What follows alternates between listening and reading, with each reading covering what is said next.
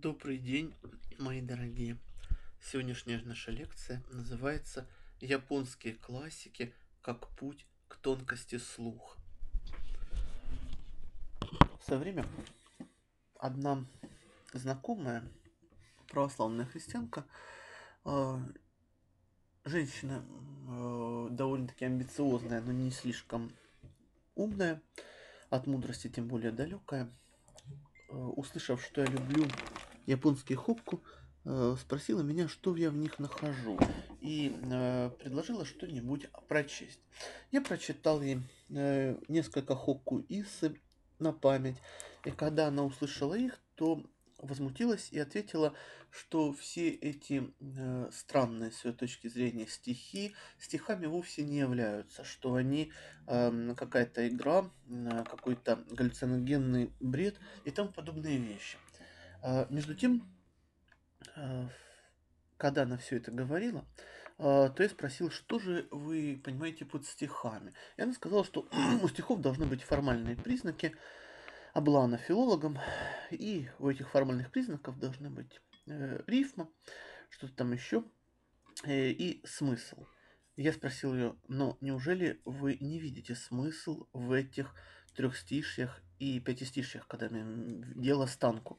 И она сказала, что действительно никакого смысла она не только не видит, но и по ее глубокому убеждению никакого особенного смысла в этих вещах нет.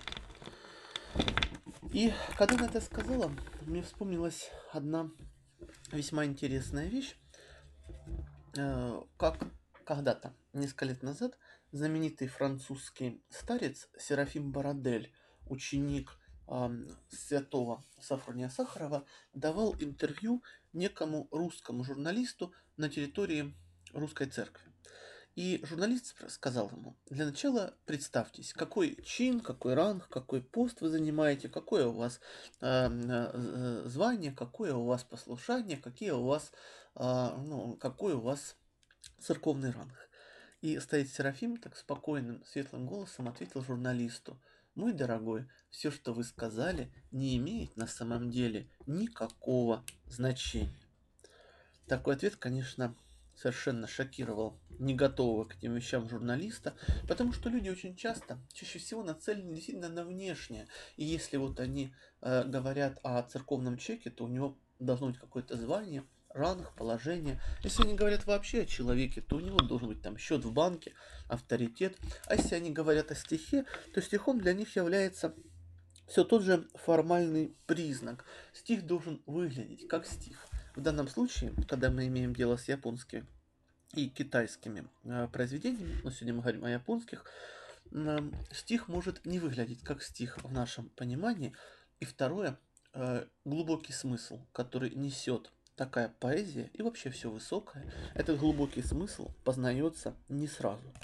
Но тем не менее, э, относясь к прекрасным, к, к красоте, к искусству, э, такие вещи, как классическая японская поэзия и литература, а мы сегодня поговорим и о том, и о другом в какой-то мере, все это помогает настроить душу на ту высоту, благодаря которой мы глубже понимаем истину христианства.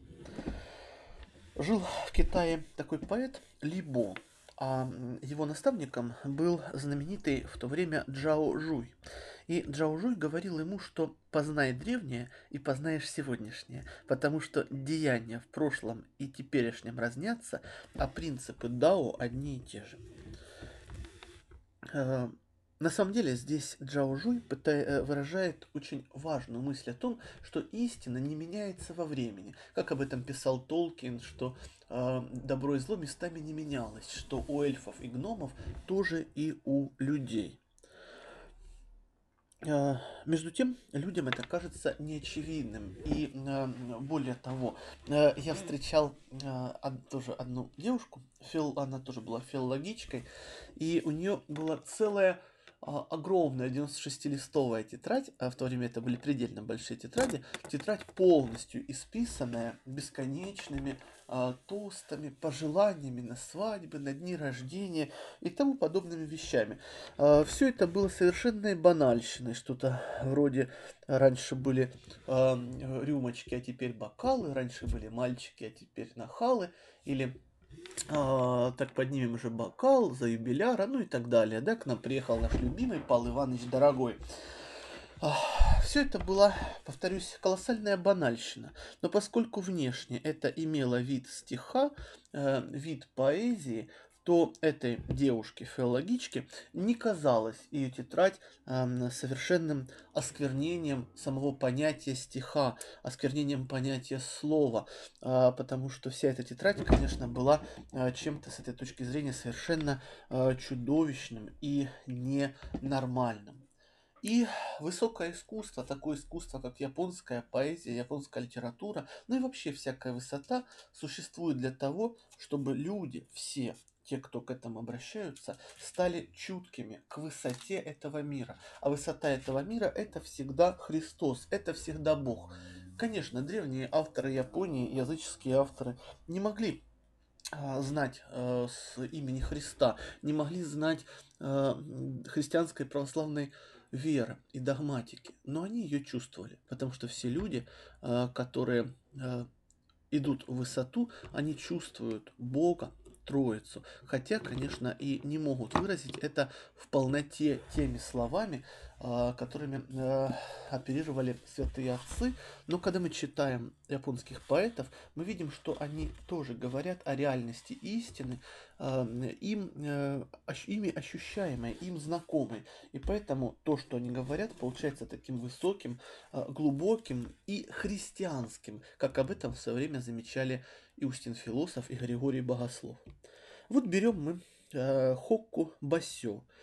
Всего три строчки. Всего три строчки, а, в которые нужно вдуматься, потому что Хокку не открывается просто так. Анна Ахматова э, замечала, что Хокку это а, э, как будто детские картинки, но эти детские картинки, добавим мы, нарисованы очень умелой мастерской рукой. Почему у китайцев было э, литературоведческое мнение в древности, что э, высота мастерства похожа, если смотреть на нее сбоку, похожа на неумение. Обратите внимание, высота мастерства похожа на неумение. От чего так? От того, что мастер действует так, что мы не видим его мастерства, но тем не менее он побеждает э, в любом бою. И вот мы берем Хокку Басё. Как же это, друзья? Человек глядит на вишни в цвету, а на поясе длинный меч. Мало ли подобных случаев встречали мы, если разобраться, если вдуматься в это глубоко. Хокку э, в данном случае э, является хокку высоким, классическим, то есть оно есть укол в смысл, укол в суть, укол в самую-самую глубину этого мира, в самую глубину происходящего. И мы, читая это хокку, начинаем им вглядываться в то, чего иначе мы бы увидеть не сумели и не смогли. Человек глядит на вишню в цвету, а на поясе длинный меч. Как это приложимо ко множеству христиан? Ведь верность духовной жизни должна в идеале сочетаться с верностью познания, с верностью познания мира. Почему некоторые отцы и старцы говорили, что э, духовное и вообще образование, оно должно идти об, рука об руку с молитвой. Но как часто бывает и наоборот, что учителей нет, или учителя далеко, или к учителям не хочется ехать, и человек тогда в обоих сферах, и в духовной жизни, и в познании, усваивает массу заблуждений от тех предыдущих своих небольших учителей, которые тоже почти во всем заблуждались.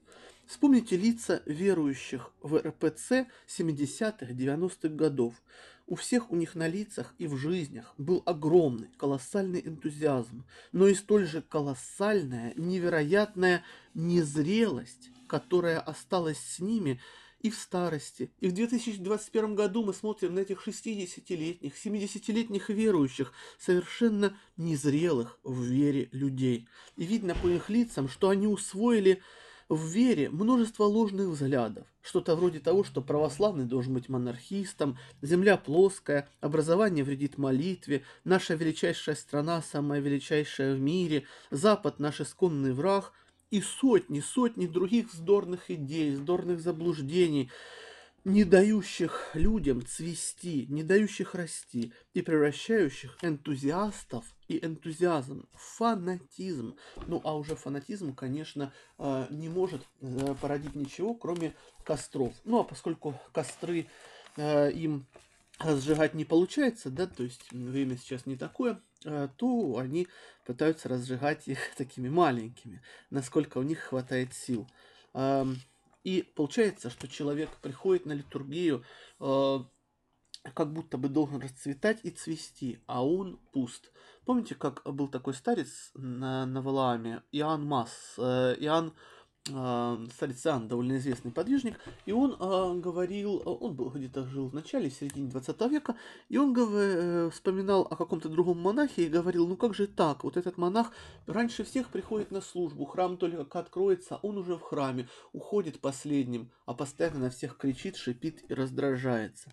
Вот это и есть вот это самое явление, что человек глядит на вишни в цвету, а на поясе длинный меч. Значит ли это, что меч никогда и ни при каких обстоятельствах христианину не нужен? Нет, вовсе нет. Дело в том, что христианин должен быть столь же разнообразен, как Христос. И мы часто читаем в Евангелии, как апостолы призывали к тому, чтобы э, люди, мы, подражали и апостолам, и Христу. А вы знаете, что Христос был очень-очень разным э, и по-разному себя проявлял. Он и исцелял, и брал кнут, и нападал, да, и молчал, терпел, и защищался, и переворачивал столы, и не отвечал э, Ироду, и э, везде, всюду был разнообразен. То есть он сочетал в себе и битву, и терпение, и тысячи других вещей, потому что в истине, в настоящести сочетается абсолютно все. Поэтому, когда мы смотрим на человека, который э, похож на Бога, либо имеет какие-то свойства на Бога похожие, э, то мы тоже это сочетание э, битвы и э, недеяния видим. Здесь как раз можно обратиться к даосскому пониманию недеяния, потому что это понимание, оно очень глубоко христианское, как это, кстати, из всех христиан понял только Борис Гребенщиков. И э, что я имею в виду? Я имею в виду, что даосская мысль о недеянии говорит не о том, что человек не должен действовать вообще, а о том, что, как это понимали китайские мудрецы даосы, и эта же мысль, конечно, пришла и в японскую культуру в свое время, человек должен отказаться от всякого суетливого действия, от всякого действия, не причастного нашей собственной глубине. Ведь смотрите, по Антонию Сурожскому грех, всякий грех человека тоже является утратой контакта с нашей собственной глубиной. Отсюда и э, даосское нежелание совершать пустые, бесполезные действия. И наоборот, желание довериться промыслу, ну, как они его понимали, да, э, что э, мудреца, настоящего человека, небо все равно прокормит и все сделает, э, как должно быть. Здесь уместно привести пример из эм, романа Роберта Хайнлайна «Чужак в чужом краю». Этот роман в свое время называли «Библией хиппи». Ну и действительно, а, его очень любили. И, а, допустим, э, если не ошибаюсь, даже родители Вайоны Райдер, такой актрисы, постоянно читали этот роман. Э, вот. Э, и в этом романе есть персонаж Майк – этот Майк э, существо необычное, он землянин, воспитанный на Марсе. Э, ну, это, этим, конечно, его необычность не заканчивается, но он, будучи марсианином, ну, точнее, по воспитанию, землянином по рождению, смотрит на дела людей, э, вот как на, часто как на действия довольно-таки бесполезные, потому что они либо находятся в постоянном ожидании какого-то действия, либо действуют без обдумывания. А Майк знает, что периоды вникновения в бытие, в сущности, в глубину должны чередоваться с периодами активного действия, которые э, укрепляют то, что человек познал. э, то же самое мы видим и на примере великих японских поэтов. Возьмем, допустим, знаменитого Сайгё. Сайгё – это один из самых древних классиков э, японской культуры.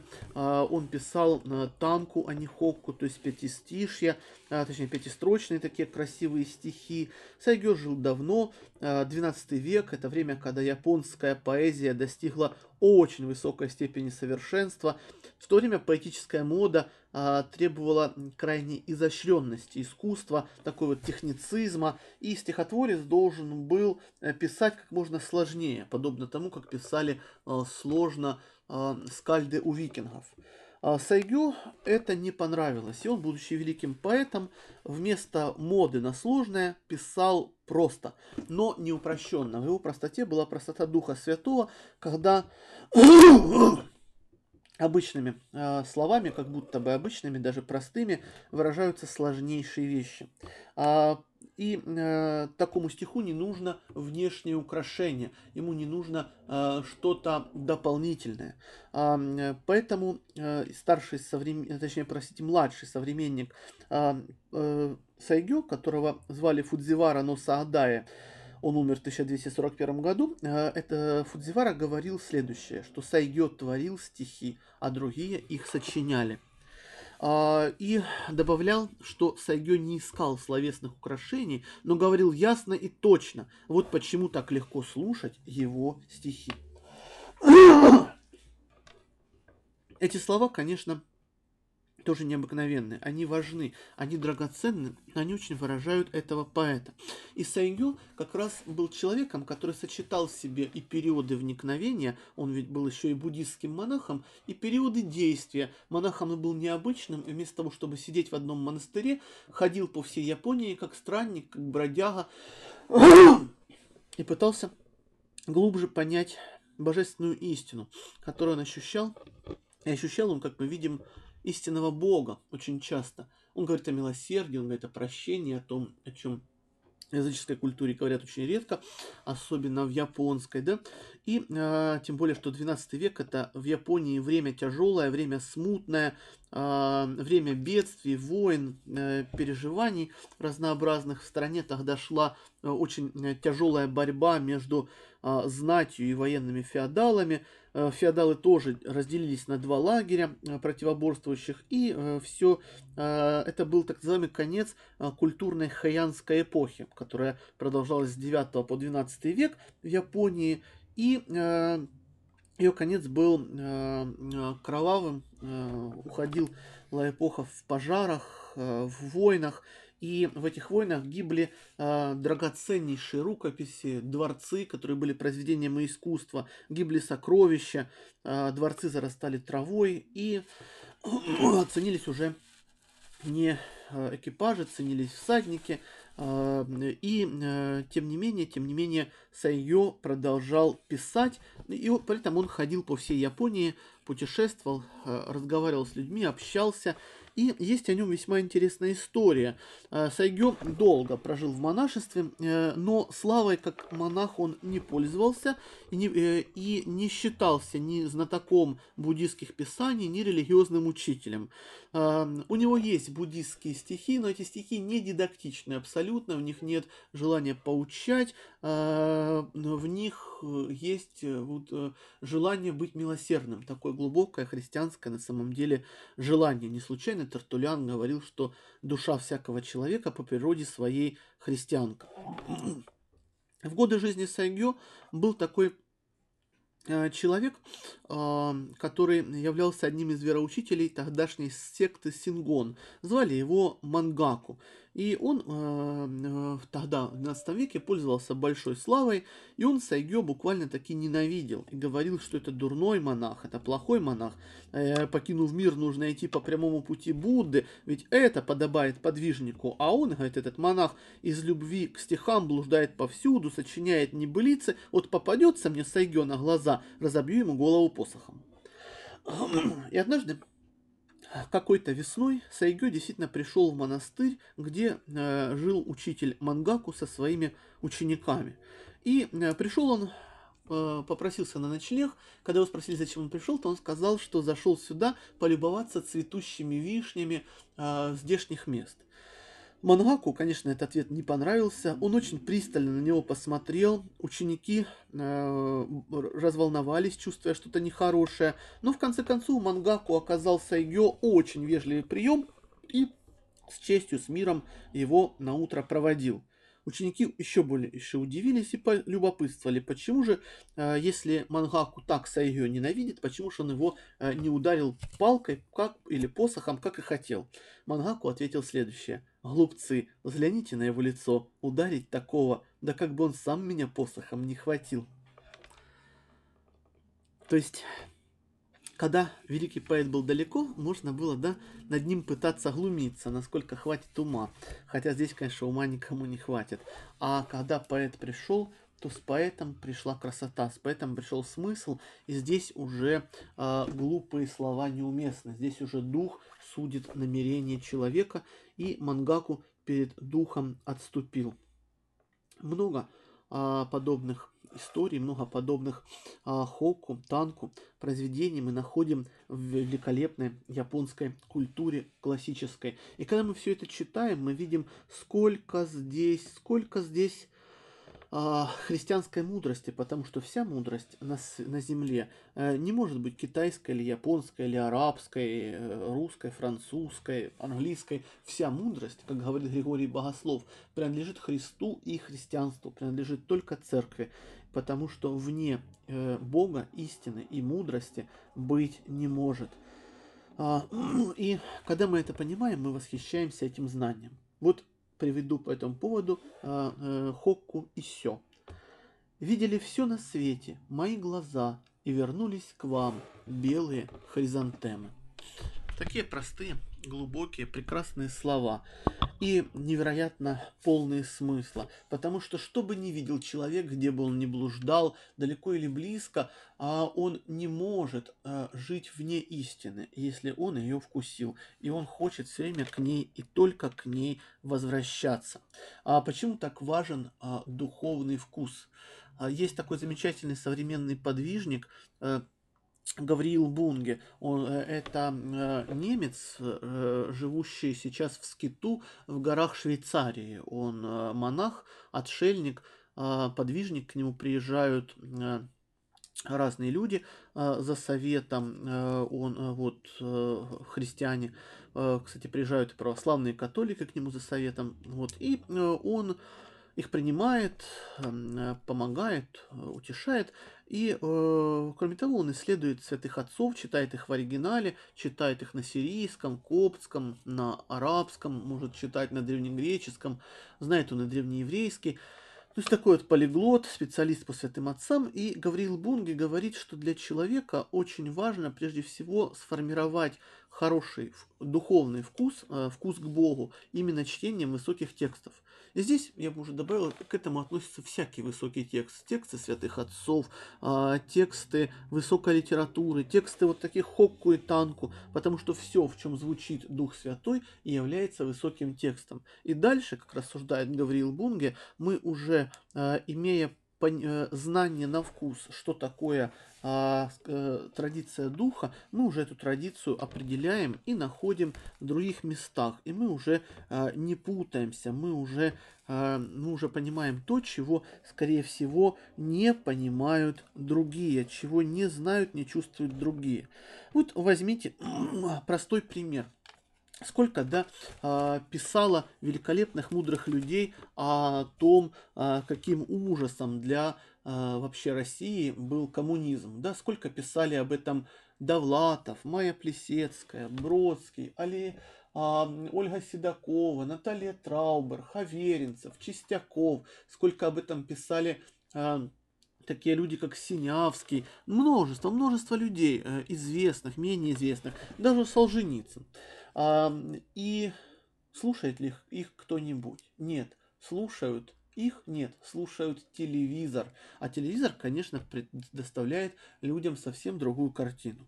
Поэтому вот, допустим, мы открываем знаменитое интервью Майи Плесецкой, которое она дала э, Познеру в 1995 году в Мюнхене. Это интервью есть э, в Ютубе сейчас, и выложил его Познер в YouTube и в открытый просмотр уже после а, после смерти Майи Плесецкой. Вот, допустим, что Плесецкая там говорит. У меня всегда был протест. Вы знаете, я во всем чувствовала, не знаю каким чувством, но я чувствовала неправду. А, э, вот, допустим, линейка, пионерская линейка в лагере. Мы,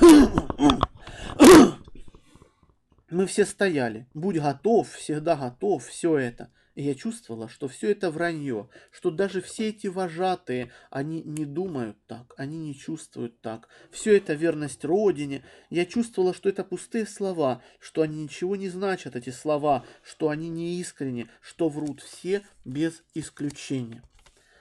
Так говорит Майя Плесецкая, так говорит э, девушка, которая э, уже одним своим видом приобщала людей к настоящести, не говоря уже о танце. Когда, допустим, э, ее, э, ей э, испанский король дал высшую награду э, Испании, э, Донна какая-то, там такая длинная, красивое испанское название, а то э, ее просили сказать речь перед королем, и она сказала, что речи не выражают того, что нужно выразить сердцем, и она поэтому сделает реверанс и небольшой танец. Ну, как она, собственно, и сделала, и этого хватило, чтобы было понятно, что она приобщает к глубине. Ну вот приходят и читают мою Плесецкую 200 а, тысяч идиотов, 100 тысяч идиотов, 2 миллиона идиотов.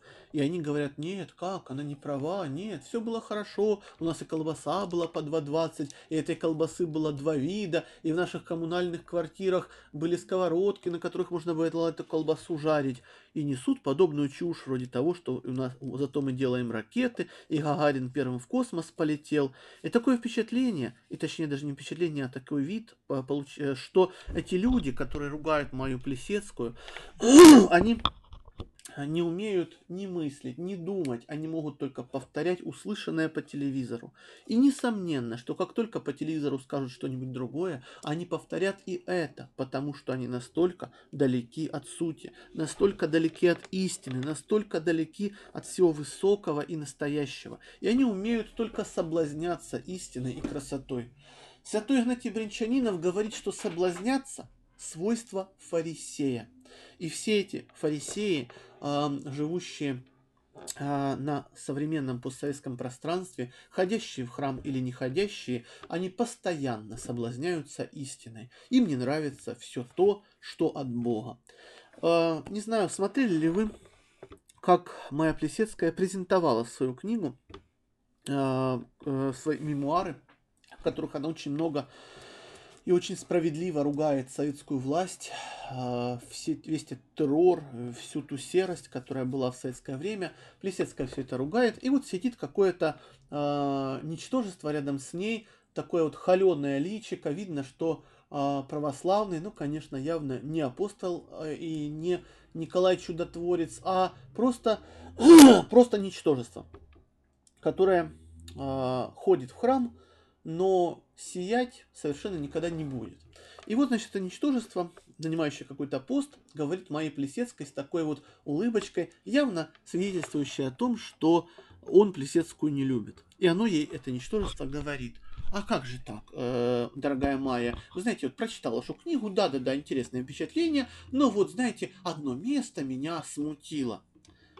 Как, дорогие, это тошно слушать, если бы вы видели. Перед ним сидит человек, а, которым восхищаются а, высочайшие люди э, на земле, а его что-то там смутило. Почему? Да потому что, повторюсь, фарисеев смущает жизнь, фарисеев смущает все настоящее, все высокое, все красивое, все подлинное, все то, что от Бога. И а, они всегда будут такими. И в религии они будут такими, и в искусстве, и везде, всюду, повсюду. Майя Плесецкая говорит о том, что когда она ругает СССР, люди думают, что я преувеличиваю, говорит она, а я наоборот, преуменьшаю, потому что люди даже малому не верят. Помните, как Марко Поло, когда приехал из своих путешествий, ему не верили, что может быть такие земли, где не сияет полярная звезда, и вообще его рассказам не верили. А он говорил, что я не рассказал вам и половины того, что видел. Как же так, спросим мы. Все эти люди, которые ругают Плесецкую, жили с ней в одно время, видели одно и то же, почему же они не видят? Потому что люди чаще всего слепы, потому что люди чаще всего видеть совершенно, вообще не умеют. И они, как писал Лесков, они все только живого боятся. Поэтому Майя Плесецкая говорит, что Лесков для нее это олицетворение того, что происходит и в Советском Союзе, и на постсоветском пространстве. Здесь все носят маски, как э, в знаменитом э, стихе Григория Горина, который исполняется в фильме Дом, который построил Свист. Помните? Вот опять сползает, с лица сползает маска, а под ней еще одна, а под то еще одна, а под ней еще, еще, еще, еще, еще. А, такая вот э, получается интересная вещь, которая э, людям совершенно, абсолютно ни в чем непонятно, потому что для того, чтобы видеть, для того, чтобы чувствовать, понимать, созерцать, нужно быть внимательным к истине, нужно быть внимательным к сути и к красоте. Помните, э, был такой фильм, знаменитый, очень удивительный фильм «Запах женщины». Там играл в главной роли Аль Пачино. И главный герой этого фильма, один из двух главных героев, полковник, слепой человек, который может различить красоту женщины по запаху ее духов. И он знает, какая женщина красивая, а какая нет. Хотя он уже несколько лет как слеп. Откуда же у него эта возможность? Вы знаете, это можно назвать той самой метафорой э, чуткости к духу, к Богу, к истине. Потому что Бог всегда и всюду красив, и всюду, всюду необыкновенен. Но люди, опять же, они очень часто неутонченные. И тем не менее, они могли бы стать утонченными, если бы они стали а, хотя бы читать. Читать высокие произведения искусства, читать прекрасных святых отцов, читать Антония Сурожского и Николая Сербского, читать Толкина и Льюиса, читать Честертона, а, читать какие-то труды по искусству, читать и смотреть на красоту и находить в себе силы останавливаться, чтобы на эту красоту смотреть дольше, чтобы восхититься ею, чтобы не проходить мимо, а хотя бы минуту смотреть на то, что их удивляет, не проходить мимо этого. И тогда такой человек, он сможет, как и герой фильма «Запах женщины», он сможет сделать то, чего не могут другие. Он сможет по запаху, по вкусу определить, где красота и где ее нет. Где она есть и где ее нет. Где она может быть и где ее э, не существует. И тогда такой человек будет и сострадательным, и высоким, и красивым, потому что он принадлежит истине, той истине, которая вся целиком в Боге. И чувствуя ее, люди, настоящие, его последователи, знают, в ком она есть, и видят ее в тех, в ком а, а, может быть и удивительно ее видеть, в людях, стоящих далеко от церкви, и очень часто не видят ее в тех, кто ходит в храмы. По этому поводу, в окончании нашей лекции, я прочитаю вам миниатюру из Сейсюнагон, записки у изголовья. Сострадание – вот самое драгоценное свойство человеческой души. Это прежде всего относится к мужчинам, но верно и для женщин.